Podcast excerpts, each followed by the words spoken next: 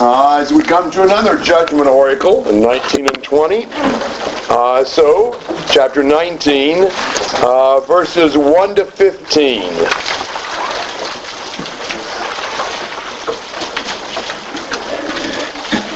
The oracle concerning Egypt. Behold, the Lord is riding on a swift cloud and is about to come to Egypt. The idols of Egypt will tremble at his presence, and the heart of the Egyptians will melt within them. So I will incite Egyptians against Egyptians, and they will each fight against his brother and each against his neighbor, city against city and kingdom against kingdom. Then the spirit of the Egyptians will be demoralized within them, and I will confound their strength, so that they will resort to idols and ghosts of the dead, and to mediums and spiritists.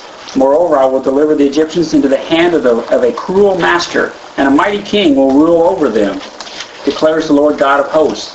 And the waters from the sea will dry up, and the river will be parched and dry, and the canals will emit a stench. The streams of Egypt will thin out and dry up. The reeds and rushes will rot away. The bulrushes by the Nile, by the edge of the Nile, and all the sown fields by the Nile will become dry, be driven away, and be no more. And the fishermen will lament. And all those who cast the line into the Nile will mourn, and those who spread nets on the waters will pine away. Moreover, the manufacturers of linen made from the combed flax and the weavers of white cloth will be utterly dejected, and the pillars of Egypt will be crushed, and, uh, and the hired laborers will be grieved in soul. The princes of Zoan are mere, mere fools. The advice of Pharaoh's wisest advisers has become stupid. How can you men say to Pharaoh, I am a son of a wise, a son of ancient kings? Well then, where are your wise men? Please let them tell you, and let them understand what the Lord of hosts has proposed, has purposed against Egypt. The princes of Zoan have acted foolishly. The princes of Memphis are deluded. Those who are the cornerstone of her tribes have led Egypt astray. The Lord has mixed within her a spirit of distortion. They have led Egypt astray in all that it does, as a drunken man staggers in his vomit. And there will be no work for Egypt, which is head or tail, its palm branch or bulrush may do. So, the oracle concerning Egypt. Now, this is important because, especially in Hezekiah's day, there was constant temptation to ally with Egypt against Assyria. And so the fact that Egypt was going to be brought low is an indication that it wouldn't make any sense to try to turn to Egypt for help. And you see why, first of all, Egypt was going to be brought low. And verse 1, behold, the Lord is riding on a swift cloud and is about to come to Egypt. You know, that's faster than the uh, Ethiopian ambassadors on their papyrus boats. The Lord takes a swift cloud as his uh, means of locomotion and uh, comes to Egypt and does what?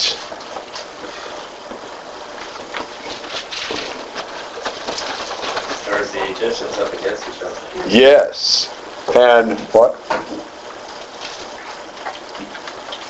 Okay, so they they end up fighting each other. What else happens?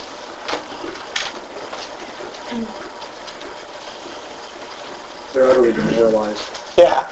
They just really demoralized and they turn to religious quackery, idols and ghosts of the dead, and mediums and spiritists and anything else. And the Egyptians are turned over to a cruel master. God brings Egypt low don't think of these things as being the um, result of sociological or political or military or economic forces. These things are the, the result of God's action against the Egyptians. Comments and questions through verse 4.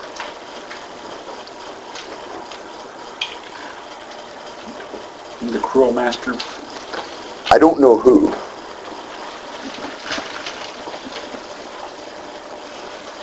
It possibly be a reference to the uh, pre-Exodus state where Israel was under the hard taskmaster of Egypt, saying the situation will now be reversed and you'll be the oppressed. That would be interesting. I don't know. It might be. Think about the things that Egypt trusted in. Their real claim to fame was what? Nile River. They depended on that for what kinds of things? their food because the, the uh, overflowing of the Nile was necessary for the fertility and the watering of the plants. So they depended on it for agriculture and for what else? Military. Maybe so a little bit. What else? Mm, Perhaps a little bit. What else? Fishing. And what else here? In verse 9. Yeah, because you needed the reeds and other plants for the textile industry. They would use plants grown around the Nile to be able to make clothing. When the waters of the Nile dry up, then it destroys the basic industries of Egypt, agriculture, fishing, and textile. And uh, destroyed the economic basis for Egyptian life. That's what he's picturing here. You know, God has control of all those things, so God's going to dry up the Nile, so to speak, and destroy their economy. And and the other thing that the Egyptians really prided themselves on in 11 to 15 was what? Wisdom. Their wisdom. Yeah, they had a lot of, uh, you know, wise philosophers and, and things like that. And those, the wisdom of the wise Egyptians was going to be turned into foolishness by God, by the plan in the end of verse 12 that God purposed against Egypt to cause this wisdom that was so valued and esteemed to be useless, to lead Egypt astray, to cause them to have no perception and no discernment. Um, so God is going to really bring Egypt down together with the things Egypt most trusted in and depended on. The Nile River and wise men. Comments and questions?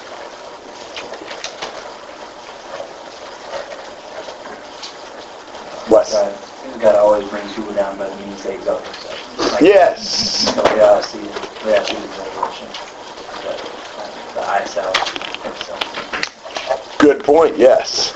Yes, God loves to uh, use the things we pride ourselves in as the very means of our destruction.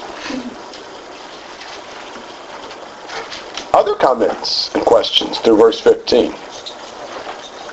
Yes, Was there John. a tie to the gods that they worshipped and the Nile as well that would have been very important to them? I think from what I've read, yes. So this would be a, judge, a judgment on their gods.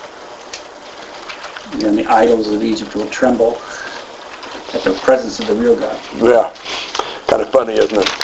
So it Kind of shows you uh, who the real God is, I guess.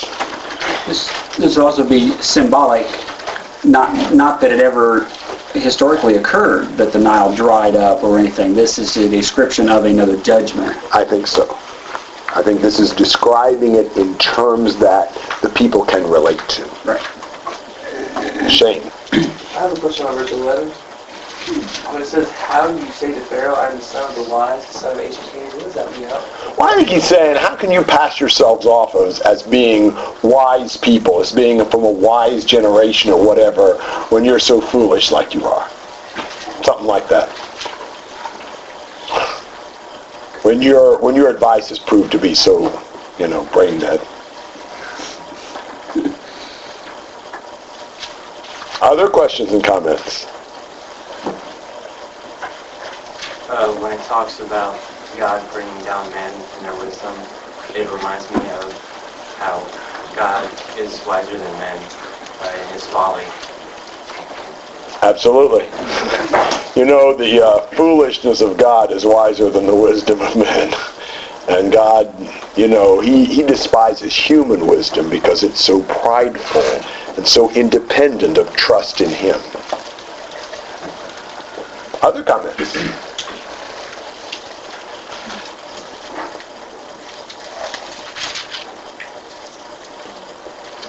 That's the judgment against Egypt.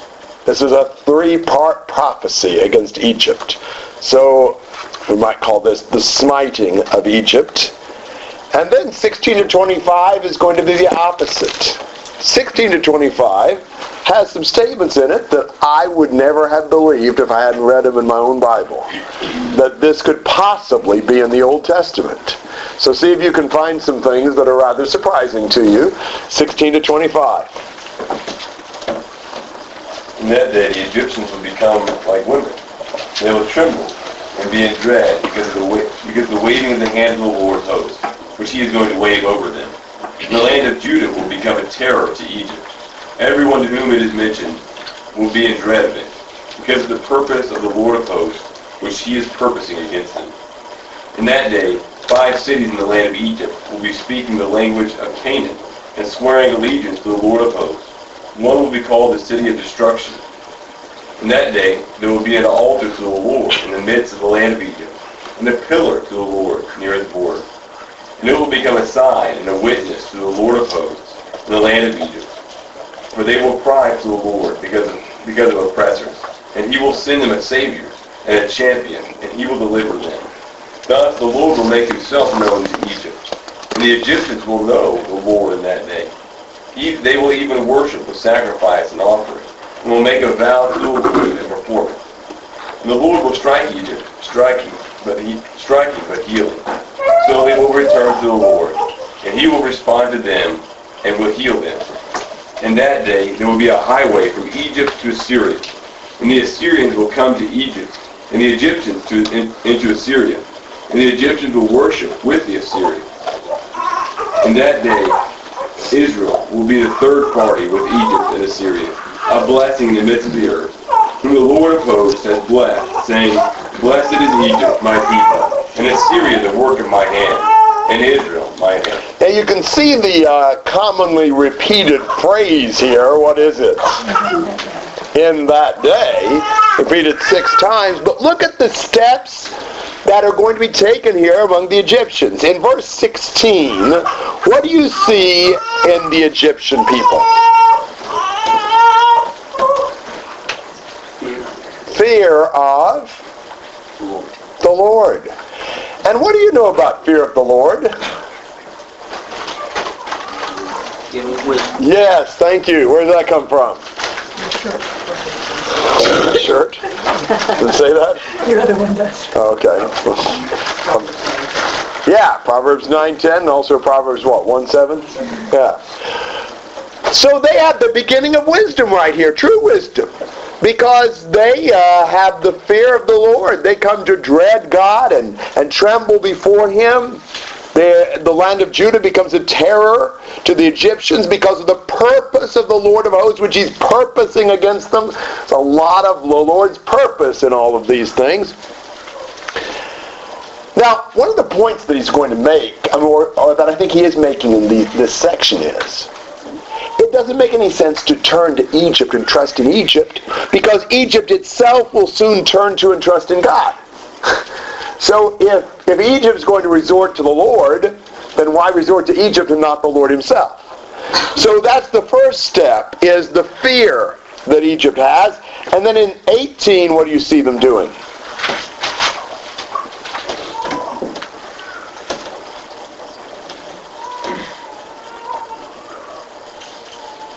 Swearing allegiance to him. Swearing allegiance to the Lord. You see a lot emphasis on speech as a key point of our relationship with God. And so they speak and swear allegiance. They submit to God. They declare their loyalty to God. The Egyptians. And then in 19, what do you see in the land of Egypt?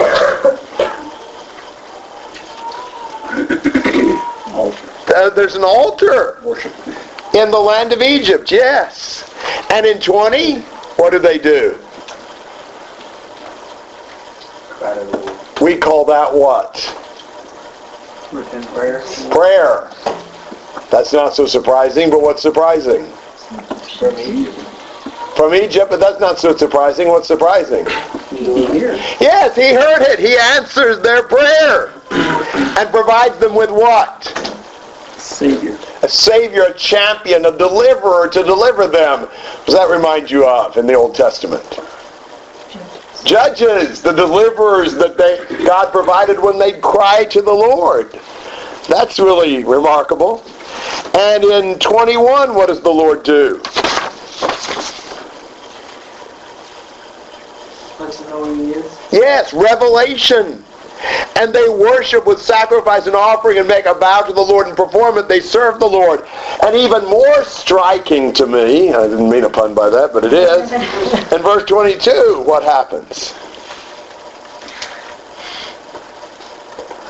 Lord strikes. And You. what is that? Discipline. Who does the Lord discipline? Only the sons which he loves. Now that's incredible that they get to receive the providential discipline of the Lord. In verse 23, in that day there'll be a highway from Egypt to Assyria. The Assyrians will come to Egypt, the Egypt into the Assyria. The Egyptians will worship with the Assyrians. You see the unity among these peoples who hated each other. The reversal, I think, of the Tower of Babel. But the thing that I would just never, I never ever imagine this could ever be in the Old Testament. Verse 24 and 25, in that day, Israel will be the third party with Egypt and Assyria, a blessing in the midst of the earth, whom the Lord of hosts has blessed, saying, Blessed is Egypt, my people, and Assyria, the work of my hands, and Israel, my inheritance. That blows your mind. Do you ever know that was in the Bible? That's incredible. I mean, do you remember what God told Pharaoh through Moses? Let my people. Let my people go. Now it's, blessed be Egypt, my people. And Assyria, the work of my hands. And the third party, Israel, my inheritance. Wow. That is an incredible passage. I don't, I, I can't believe that Jews in Jesus' day hadn't just cut this one out of their Isaiahs. wow. So what do you want to say about all this? Logan. I think this proves that God, in the Old Testament, God didn't only care about Israel. He was willing to accept a nation in the past had tortured his people, that now are turning back to him. So I think that proves that I don't think it was ever God's intention to have only one nation being his people. I think that he wanted all of them to turn to him, they just didn't. Seems to me like uh, he said something to Abraham about that, didn't he? Thy seed, all the nations of the earth will be blessed. Uh, the Jews in Jesus' day and other periods had forgotten that fundamental principle, but Did Noah's three sons populate the earth in these three places? hadn't thought about it that way. But yeah, I guess probably so. Yeah. Assyria, hmm, I don't know whether Assyria would have maybe been Shem or Japheth, but the other two were Shem and Ham. Yes, uh, John? I can see how you, you could be able to bless, bless other nations and other people with your influence, you know, if you're a follower of God. But these people, I mean, Israel was told not to associate with other nations, and they're told to destroy other nations. So I don't know how to reconcile that. I mean, how are they going to be a blessing to their neighbor if they're always, you know, against them and so unified with themselves? You know what I'm saying? Yes, I do. That's really another question, but it's an interesting question. Who did God tell them to destroy? The people in the land. Never the Egyptians or the Assyrians or peoples outside of the land except under particular circumstances. And he did mean for them to be a blessing. I mean, he meant for them to be priests to the nations. I think he intended for Israel to be a conduit of his revelation, his glory to the other nations. Shane. Uh, this might be totally, totally off, but um, whenever you're talking about Egypt coming in, uh, you almost like calling to God and you know starting to follow God, it reminded me of Second Chronicles 35 about the king of Egypt saying, "God is with me." Does that have anything to do with this? I don't think so.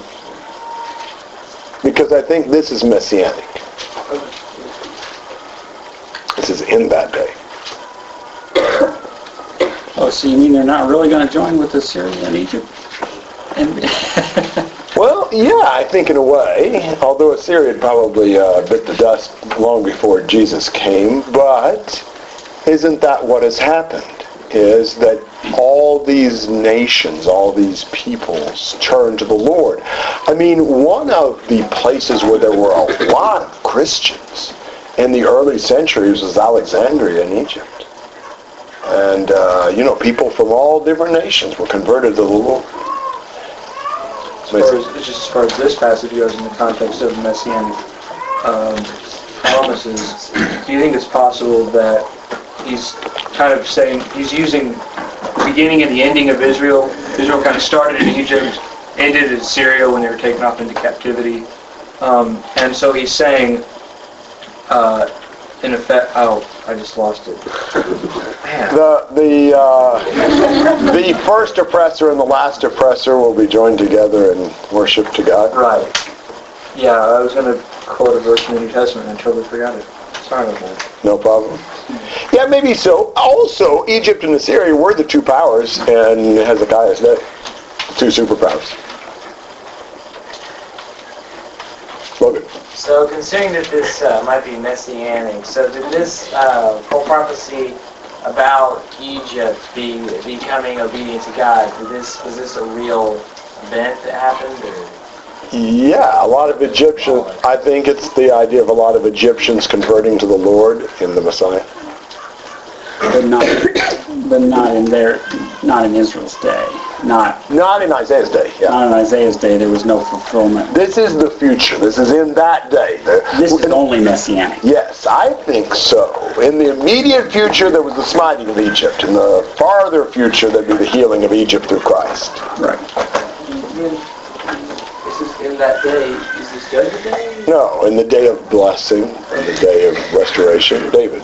What about verse 18? Yeah, what about it? Um, Well, I mean, you've got the Egyptian cities speaking Israelite language and committing themselves in loyalty to God. Even one of their special cities, the city of destruction, turns to the Lord. That's what I see. So then speaking the language can be then just being able to read and understand the language of, of the Yeah, they're speaking the language of God's people. John. Even if the city of Alexandria, I mean, and, I mean, Egypt as a nation never turned to God like this, so, I don't know. I mean, it- it says it's sweared by the Lord of hosts. I mean, Egypt has always worshipped idols. I mean, they've never turned to the Lord of hosts. Yeah, they, they did. And the Messiah, many Egyptians did. Obviously, this is not fulfilled in the nation as a nation, but it's fulfilled in the fact that God's blessings were given to Egyptians, just like they were given to every other peoples. Yes, Karen. Wouldn't the, the, the things that Paul said in Romans have to do with, um, I don't know, would it have to do with this prophecy? Because you've people from all over the world, and Jew and Gentile, trying to worship together, and some, you know, I connect to others, and I, I don't know where the passage is where, where, um, Paul talks about, um, that to, in order to make them jealous, the Gentiles were accepted, would that have anything to do with the fulfillment Well, certainly you can see Gentiles turning to the Lord and being accepted and being blessed. That's Romans 11. And, uh, you know, I mean, they were the wild olive branches that were grafted in in that passage. JD. This really reminds me of Isaiah 2. Uh, Go back to that where all the nations shall flow and many people shall come and say, let's go to the house of the Lord. So, I mean, we, we see little hints of different nations' conversions. Exactly. Yes, good point. Thank you. Other thoughts? Yeah, JD. It reminded me of uh, Isaiah 11, uh, where talking about the wolf and the lamb and the lion and the ox. And Yeah. it, it doesn't make sense to, you know, like like we said, you know, so let your baby loose near a viper's hole. It doesn't make sense to put an Israelite, an Assyrian, and an Egyptian in the same room, much less all coming together to worship God. Good point. Yes, I agree. I mean, when you start studying Isaiah in context, aren't you starting to see these themes sort of developing? And and you know, this this doesn't seem so strange after you read up to this point. Um, it is striking language. I just continue to marvel at "Blessed is Egypt, my people."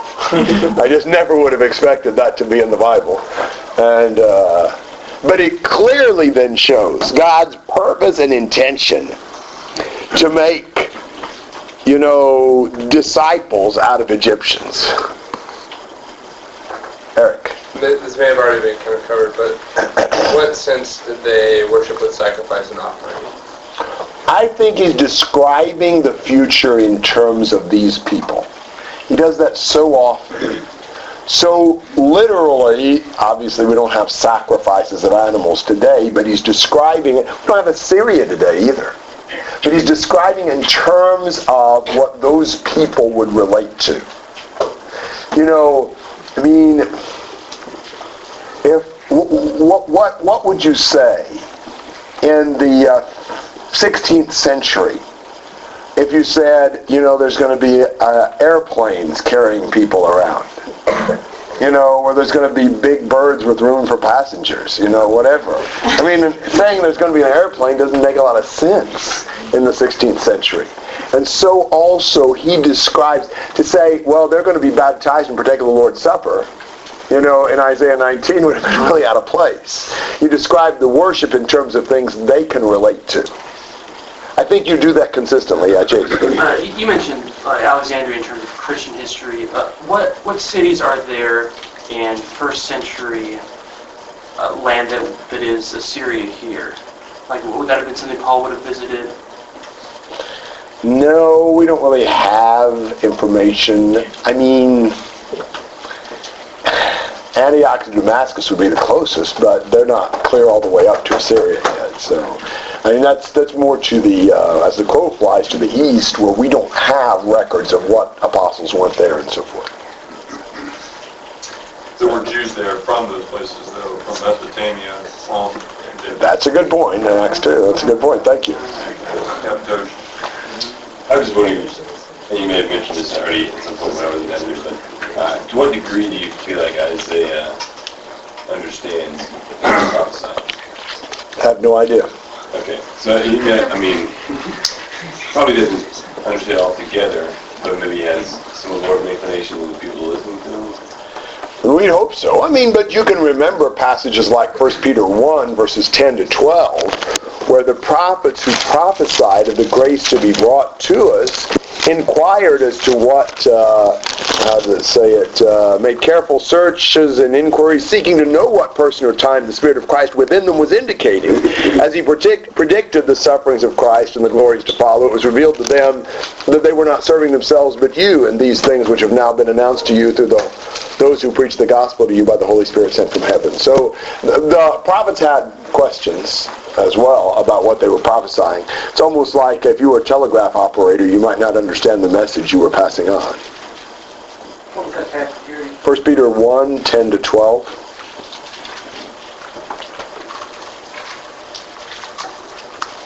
Other comments and discussion on 19? Interesting that Jesus, God, thinking of this as messianic, that God does through Jesus what the ten plagues didn't do for Egypt. Yes. And verse 20, they, now they will finally know the Lord. For I think Pharaoh said, who, who is the Lord? Yes. Other comments? So in verse 18, you said the city of destruction was just there. And there's some debate about what that means as well. In fact, some ancient versions, according to my uh, in manuscripts, according to my margin, says the sun, the city of the sun, which may have been like a pagan city devoted to sun worship that's converted.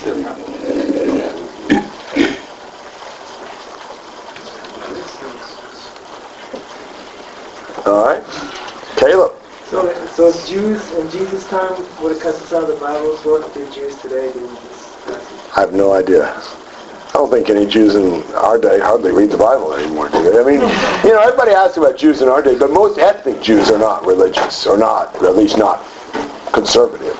I'm sure there are a few, but I don't know what they believe. Yes, John. You know, we all have some idea in our heads when we hear the, the, the word messianic. Could you say just a couple words, uh, you know, maybe in context about what we should think when we hear that word? Well, what I mean by that word is the time of Christ and something fulfilled through Jesus. Messiah means the anointed one and is a reference to Jesus. That's what I mean. It seems to me like that since this is an oracle against Egypt, you see him bring Assyria into it for what reason? To show the animosity, how great it was between two nations. You think this is something, when Christ comes, all people are going to come to him. And so that's why Paul called it a mystery, an amazing thing. Yes. To me, that's all he's saying. That it's hard to take Egypt completely out of this, but it just represents all people. Mm-hmm. What's going to happen? Yeah, it's it's unifying those who were like the lion and the lamb from chapter 11. John. And even maybe more so than just the idea of the nations, maybe, you know, just the same point he was saying. Um, that it's just this idea of their enemies. Their enemies are going to be the people that will eventually turn to God. You know, uh, so maybe it's not the idea of Assyria, those people right over there, and those people over there. It's more, it's more maybe, um, you know, just trying to relate to the people, maybe. You know, and that's that's the prophet's way of Sure. relating the story. Yeah, to some extent. I mean, it, it is describing this in terms that relate to them right here. JD. Uh, this, this helps me see that even though the New Testament usually uses the term Greeks and Jews, the unification of, of, of the people of the world with true Israel, it's not just people from Greece with, you know, with Israel. It's people from Egypt and from Africa, and from Asia. It's all over the world, people uh, coming into Christ. Uh, I usually just think of kind of the Western world, you know, Asia, you know, Europe, as, as when we're talking about those conflicts like in Ephesians, whatever. But this is all the world who's coming into to be a part of Israel. Good point. Other thoughts and comments on 19? Good discussion. Not sure Jews then, like they would have a problem with this. I mean, wouldn't they see themselves as being sort of a conduit for everyone to God? And this would probably play to our pride and perhaps theirs. Maybe, but I just think they'd have probably gagged at Egypt, my people. I don't know. Other thoughts?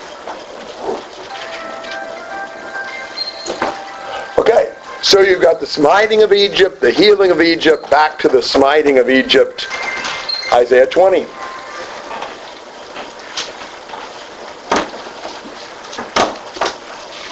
that year, or in the year that Tartan came to Ashdod, when Sargon, king of Assyria, sent him, he fought against Ashdod and took it. At the same time, the Lord spoke by Isaiah, the son of Amoz, saying, Go, and remove the sackcloth from your body, and take your sandals off your feet.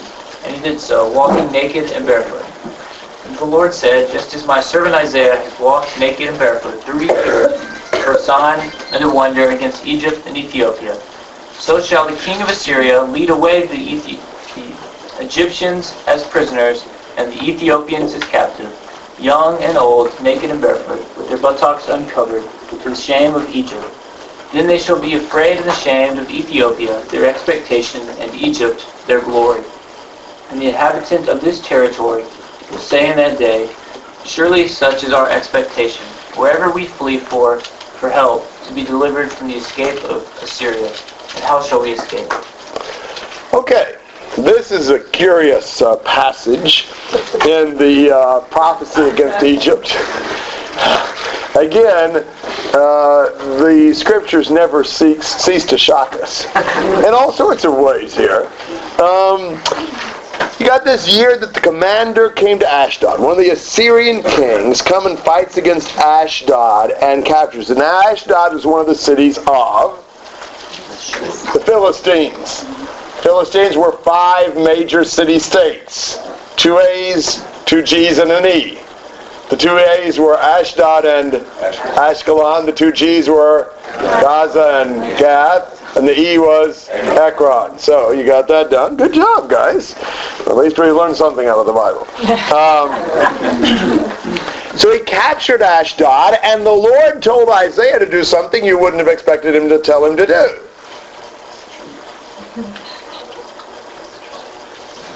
Take your clothes off. Take your clothes off. Now, I don't know this for sure, but I would slightly incline to the view that Isaiah is not stark naked here. for a couple of reasons. One is I doubt that if he was stark naked, it would have he'd have to say, and take the shoes off your feet and be barefoot. You know, if you take it all off, that would include what's on your feet. Um, also, I, I, think about passages like uh, John 21, when um, Jesus was on the shore and his resurrection, and verse uh, 7, you know, the, Peter was, was naked, and he, you know, uh, had to put that outer, outer garment back on. Depends on your translation.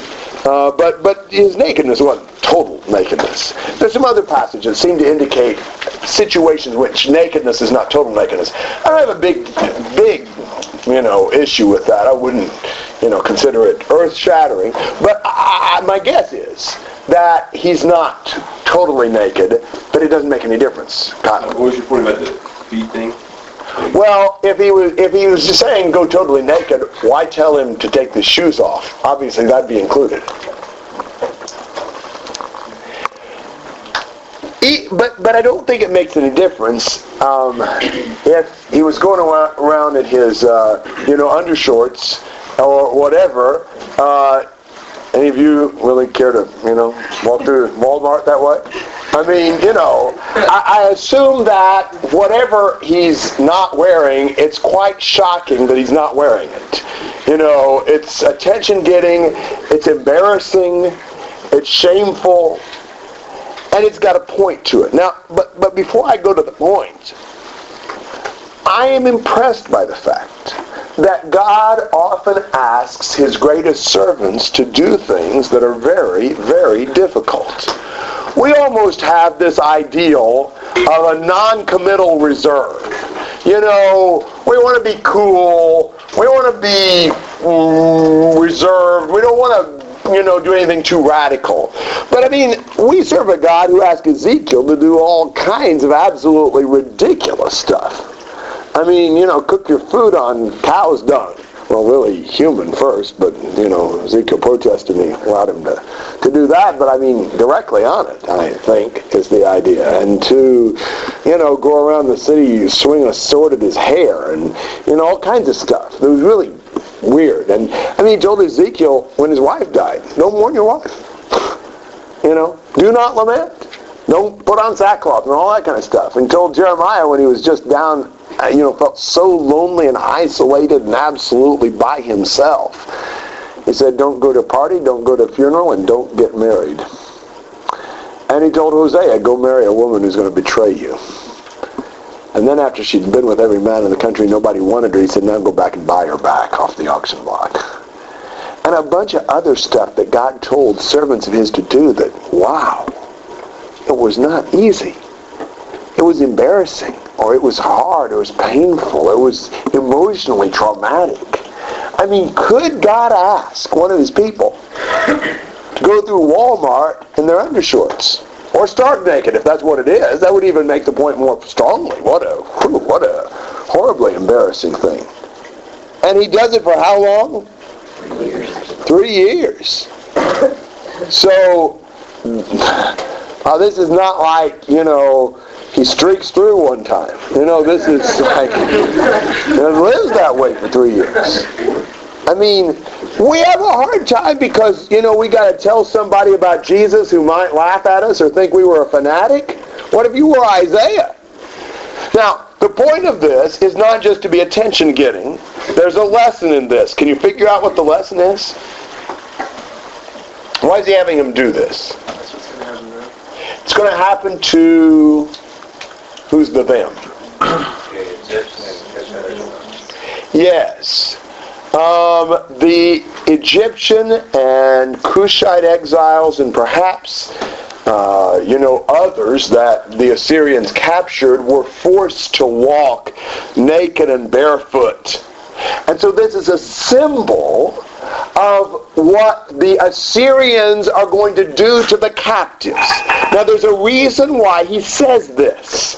And the reason, or, or does this, is the reason why he draws attention to this in 5 and 6. Then they will be dismayed and ashamed because of Cush their hope and Egypt their boast. So it happens in this coastline will say in that day, Behold, such is our hope, where we fled for help to be delivered from the king of Assyria.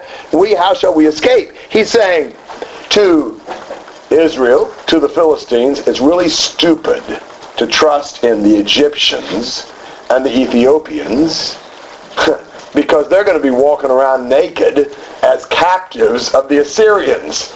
So trusting in them and making alliances with them isn't going to do you a bit of good. That's his lesson. He draws a lot of attention to it, obviously, by sending Isaiah everywhere bare, uh, barefoot and naked. And uh, but but it's making the point that that's the stupidity of turning to the world for help and solutions. The world's going to be like this. In Egypt, Cush, or anywhere else you want to turn, the Assyrian's going to strip them naked too. So a lot of help it's going to be to send all your tribute money down there and try to make an alliance. That doesn't make a lot of sense. I think that's the lesson. Now this is probably uh, several ways to analyze this and, and applications to make. What comments and questions do you have?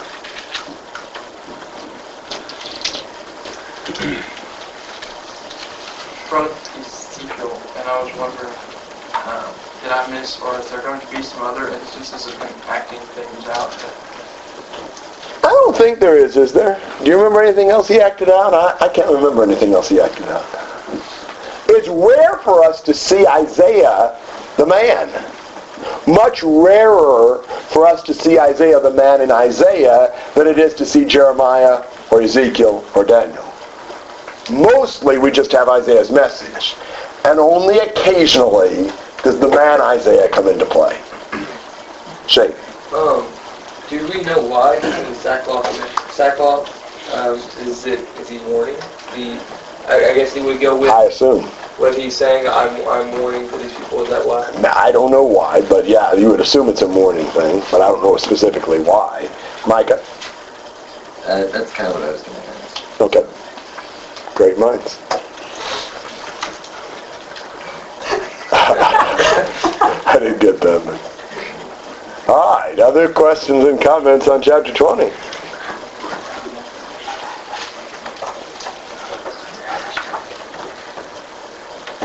All right.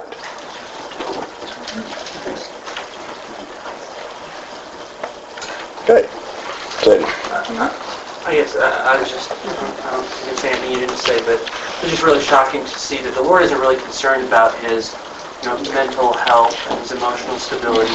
and, uh, you know, how is he going to take this sort of thing? You know, people just say, say goofy things sometimes. You know, I'm glad you're able to do that evangelism, but my personality just couldn't handle that sort of rejection. You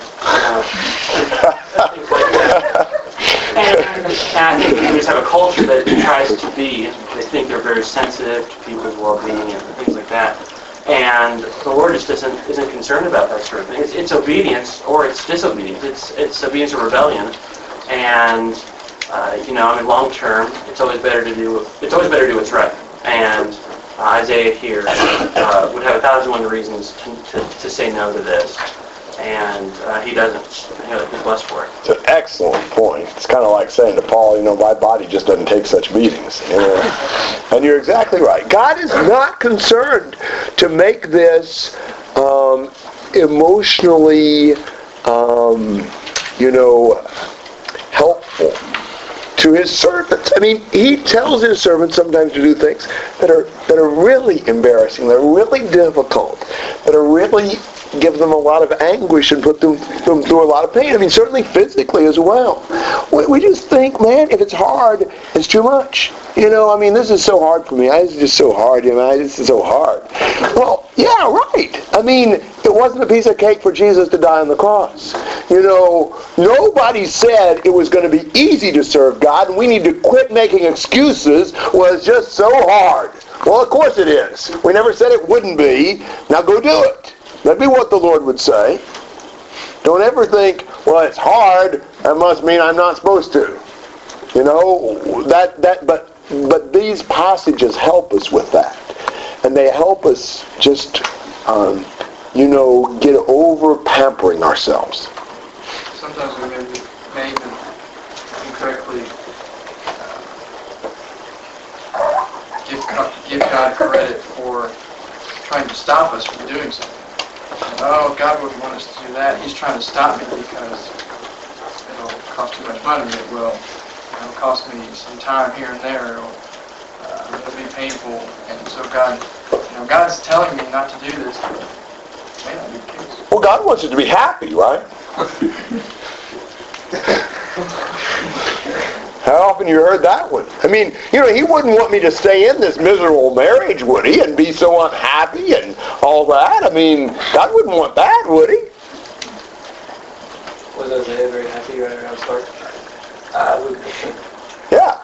I mean, that's a, I don't know of any passage where we see God overly concerned about the happiness of his people. There's a joy involved in serving the Lord. It's not really the same thing as happiness.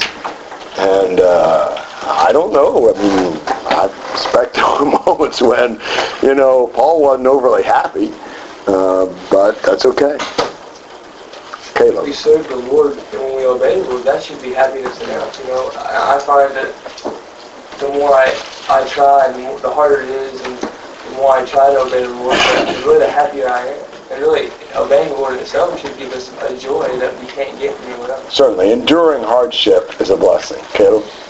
Um, I just, I'm just impressed with, you know, looking more generally over God's message to Israel and telling them, you know, this is not where to turn to other people. And it's just like history told them that. I mean, if they look back at things that happened in the past, they would see that, and their experiences even in the day.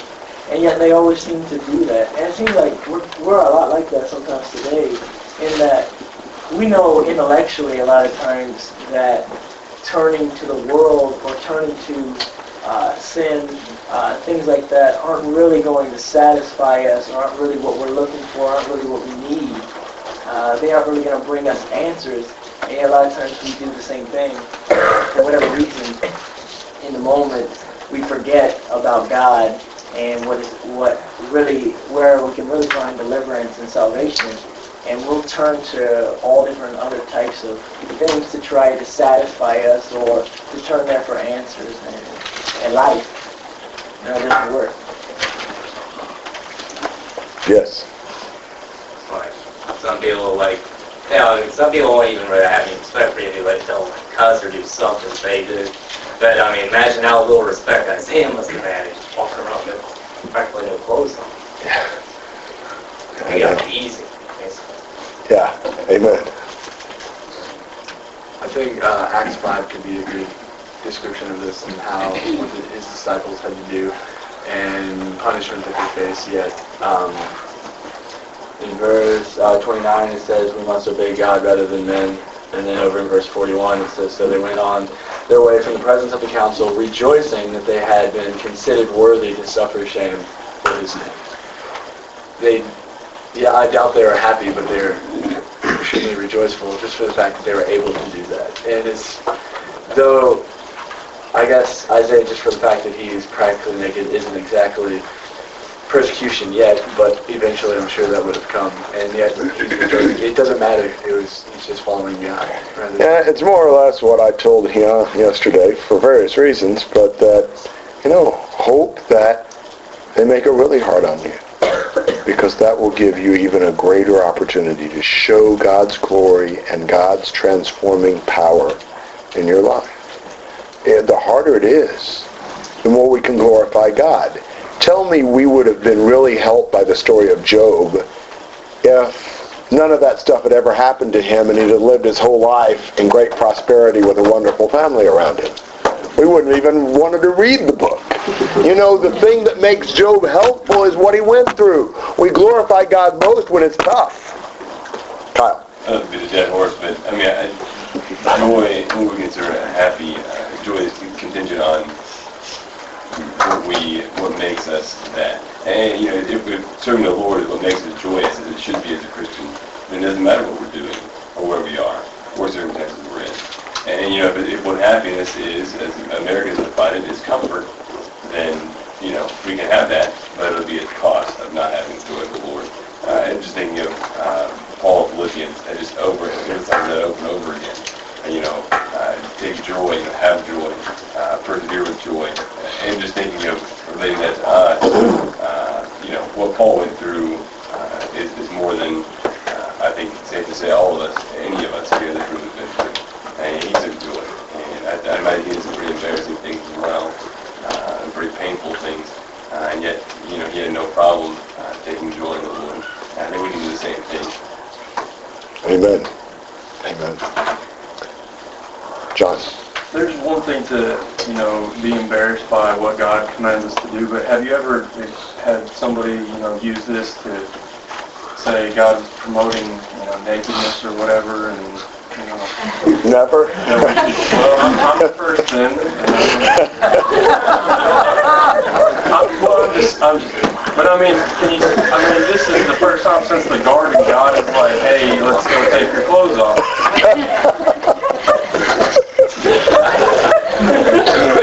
this is kind of new.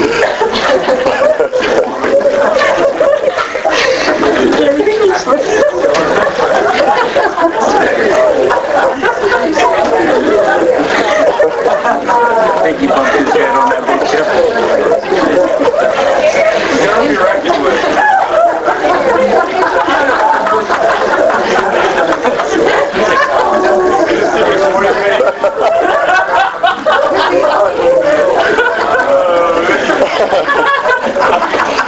John back to the record. Cherry on the recorder, she's talking. No, well, I mean, I think the thing you say about that, obviously, is this was shameful. This was, uh, you know, something that, that, that to be dismayed and ashamed about. It's what the it, uh, the Assyrians did to their captives to humiliate them. So, I mean, if anything, I'm not sure this really deals with the argument about nakedness one way or the other, but if anything, it would say it's a humiliation. And, and you know, God's having Isaiah do that to serve as a sign of the shame and humiliation of trusting in the nations and in human solutions.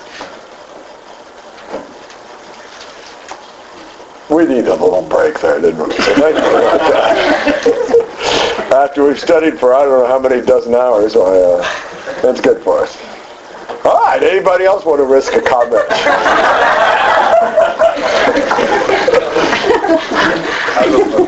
All right, Wes. I just think what, we were talking before, uh, John said.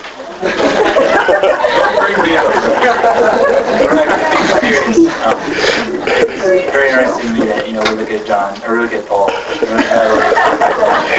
I really meant to say that. We look at Paul and all the other disciples and what they went through and the hardships they went through. But then we look maybe at our Lord Jesus in the Garden of Gethsemane. He goes to pray, he says that he's in very distress and trouble. And uh, when he and when he says also, my soul is deeply grieved to the point that remain here and keep watch to the disciples. And we see our Lord and our Savior in the garden, bending over, praying, maybe even blood coming out of his skin, you know, in agony of what he had to do. And he knew he had to do it, yet he did it because he was the Lord's and not his. And that's the ultimate uh, point of servitude. And maybe in our servitude where it's hard for us, maybe that's when we're closest to God, we can actually be in Good point. Other comments, thoughts, questions? Yes, Mindy. Okay, and then I wasn't sure how to ask this question, but so it's not awkward. Now it is. So for like a person that, what would you say to a person who, you know, like maybe their situation is really hard or whatever, is it better to come down hard on them and be like, well, you just need to tough it out and deal with it, or do you still want to try to like be kind and comforting if they're in a hard situation? Does that make sense? Like, how do you reconcile those two ideas? I think the answer is yes. I mean, I think it depends. I think you see both in the Bible. I think you see times when God, Jesus, showed mercy and compassion people in tough circumstances. But then on the other hand, you see God to Jeremiah lowering the boom on him when he was in really tough circumstances and he was, you know, complaining about it. Man, God just really was tough on him. Um, so I'm not sure there's a one-size-fits-all. JD. I think that's why it's so important to read our Bibles because I think our, our own hearts can, can tell. It's like we're, you know, we're reading some of these passages and I can see where, where some of these verses really apply to my situation and some of them don't. And I can really learn. But no one can tell me, JD, here's what you need to read. Here are the verses that are really going to help you. I'm only going to get that when I'm in the Word. And when we're in the Word, God's going to be telling us in more comforting ways sometimes. It's going to be telling us in uh, more harsh ways sometimes. And that's going to come from Him. Yes, I agree, and I think that's even helpful in helping others. We need to try to get the biblical balance. Look at Jesus and others as they related to people, and I think we do see how they related differently to people in different situations. And uh, we probably are tempted to only be compassionate. I think that's probably more our temptation. And sometimes we need to be tougher. You know, sometimes uh, even in, in trying to help others, trying to to show them that quit feeling sorry for yourself and suck it up. I mean, it's not that bad. You know, don't cry over this. It could be a whole lot worse. And uh, I mean, I think sometimes if if what I do mostly is sympathize and commiserate with people, then it can make them sort of feel like this is too much, this is too hard, oh woe is me. And just, I've, I've, in the last few years, my observation is we sin most when we feel sorry for ourselves. That is just such a horrible state to be in because we then justify every, every sin because after all, we're so miserable and poor us. Well, uh, we need to get off the poor us. Look at the people in the Bible and then say, poor me? Wow. I mean, you know, we haven't got anything close to the difficulty of situation of a Paul or a Jesus or, you know, a whole lot of others, yes. We read, to redefine our terms a little bit as well because, I mean, when we, when our goal is really to help one another in eternal ways, then the best thing to say to one another sometimes is, well, I know this is hard, but think of, as you said, beyond. I mean, think how this can glorify God. Think how this can strengthen your faith. That is compassion. It's just compassion not on kind of physical level. Absolutely. Yeah, and, and if we love people, we will be willing to do the thing that's harder for us, and that is to be tough when we need to be tough. I would rather always say the sympathizing, compassionate thing, almost always would rather. It's always more, almost always more strenuous and more exhausting to have to say things that are tougher. But if we care about people, we'll say what they need, not what feels good to us. You do it without having restricted Walmart. that too.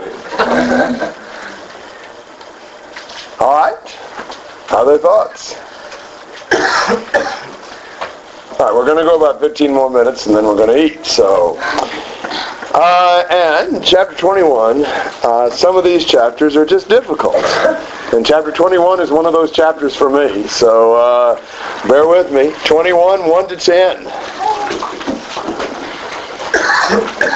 The oracle concerning the wilderness of the sea.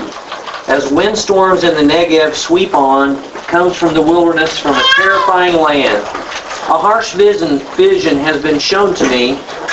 The treacherous one still deals treacherously, and the destroyer still destroys. Go up, Elam. Lay siege, Media. I have made an end of all the groaning she has caused. For this reason my loins are full of anguish. Pains have seized me like the pains of a woman in labor. I am so bewildered I cannot hear, so terrified I cannot see. My mind reels, horror overwhelms me. Twilight I longed for has been turned for me into trembling. They set the table, they spread out the cloth, they eat, they drink. Rise up, captains, oil the shields. For thus the Lord says to me, Go, station the lookout, let him report what he sees. When he sees riders, horsemen in pairs, a train of donkeys, a train of camels, let him pay close attention, very close attention.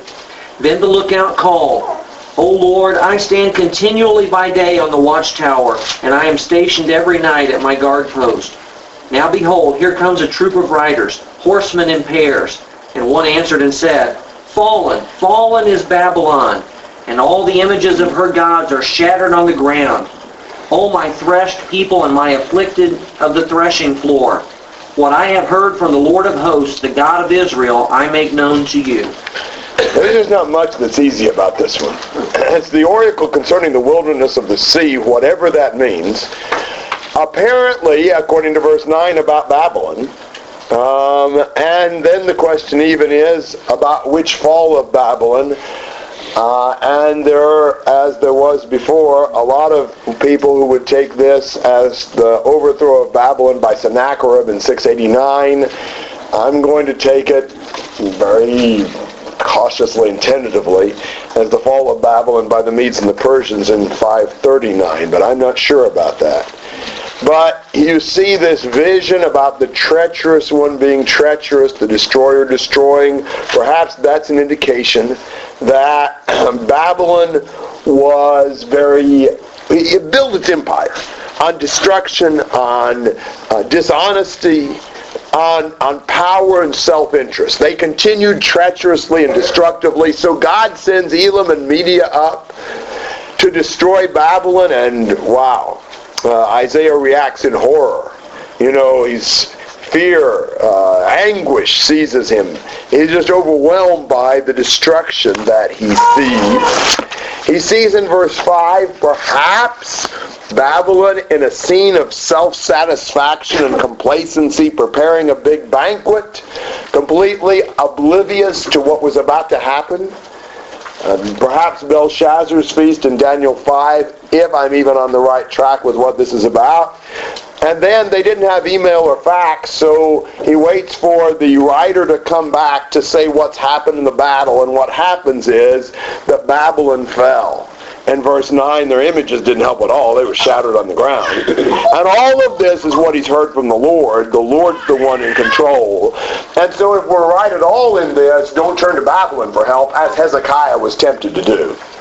Babylon's not the source of strength. You know, don't don't don't try to uh, rely on them. They're going to fall. All right, that's a brief summary because I don't know anything more than that. So, what do you want to say or ask about? Maybe somebody else will. So maybe it's foretelling a future fall of Babylon that the message is perhaps Judah, don't trust in Babylon. That's more or less what I see, and perhaps the fall of Babylon in 539. It's just very cryptic language for me, so Consistent message, though. yes. It would certainly fit. That's one reason I, it's kind of where I go with that. It seems to fit in with the themes he's developing here. Other thoughts? Jake. The threshed and winnowed one in verse 10, is that Judah? I would think so. They are the ones that have been afflicted.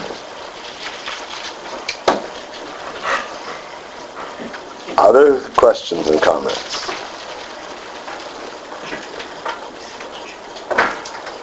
All right, well, I'll leave you with that because I don't know a whole lot more to say about that. That's just a really hard one. The next two here in 21 are difficult also, I think. Most people would acknowledge that. These are just more difficult. Uh, it's not very, um, rather poetic and cryptic. 11 and 12. The burden against Duma. He calls to me out to say, Watchman, what of the night? Watchman, what of the night? The watchman said, The morning comes, and also the night. If you will inquire, inquire. Return, come back. Wow. Powerful message.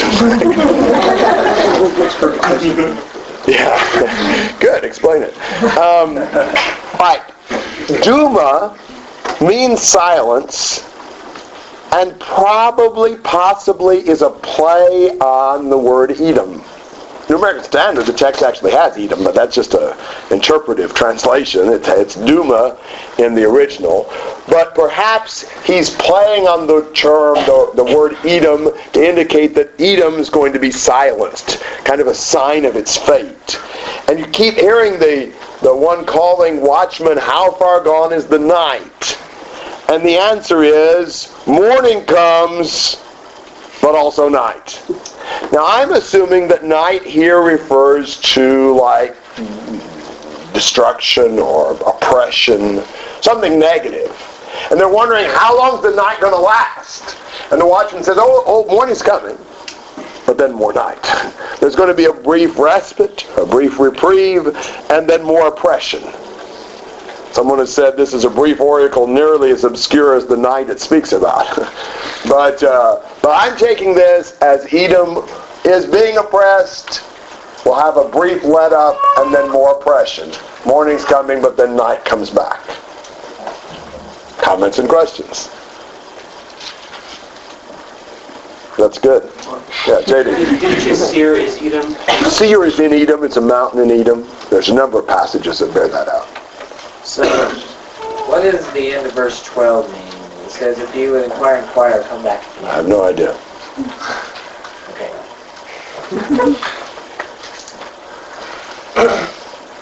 My favorite answer. Other thoughts?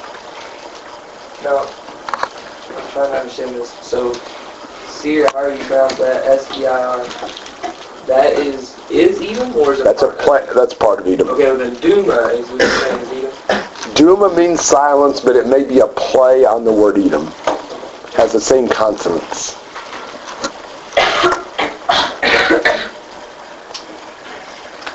All right, we can finish 13 to 17, get this chapter out of the way before we eat. And uh, chapter 22 is something I think I understand a whole lot better. So 13 to 17. Oracle about Arabia. In the thickets of Arabia you must spend the night, O caravans of Dedanites. Bring water for the thirsty, O inhabitants of the land of the fugitive with bread.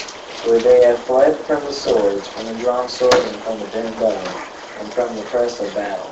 For thus the Lord said to me, and, a year as a hired man would count it, all the splendor of Kedar would turn.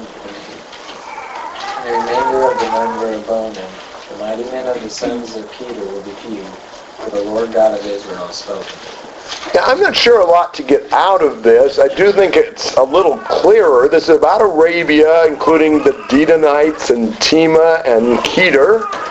And you see the fugitives of the of Arab fleeing from the sword, sword and the bent bow and the battle. And God saying within a year, the splendor of Kedar would terminate and his men would be few. An oracle of punishment against the Arabians. Again, the thing you see in all of this is God's in charge and don't trust in anybody. Trust in the Lord. He brings every nation into judgment. Comments and questions?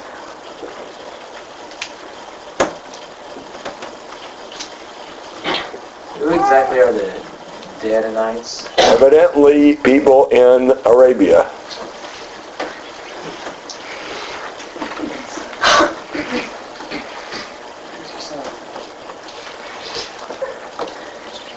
Yeah. Chapter 21 is just more obscure, but thankfully you didn't have many questions or comments about it, so uh, we will consider that uh, successful. I do appreciate getting to do this, and uh, even though there's some things like this that are just hard, I think we've gotten a lot out of the thoughts in general. I think that's important for us. At least for me, I try not to just completely bog myself down in things I don't understand. I try to get as much out of the things as I can and move on and keep trying to get the overall message and understanding, which I think is something that we can certainly see.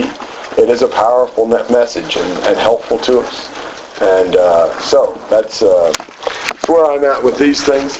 It's uh, very encouraging to uh, to be together to do this. We are on pretty good track too by completing this. You know, we should be able to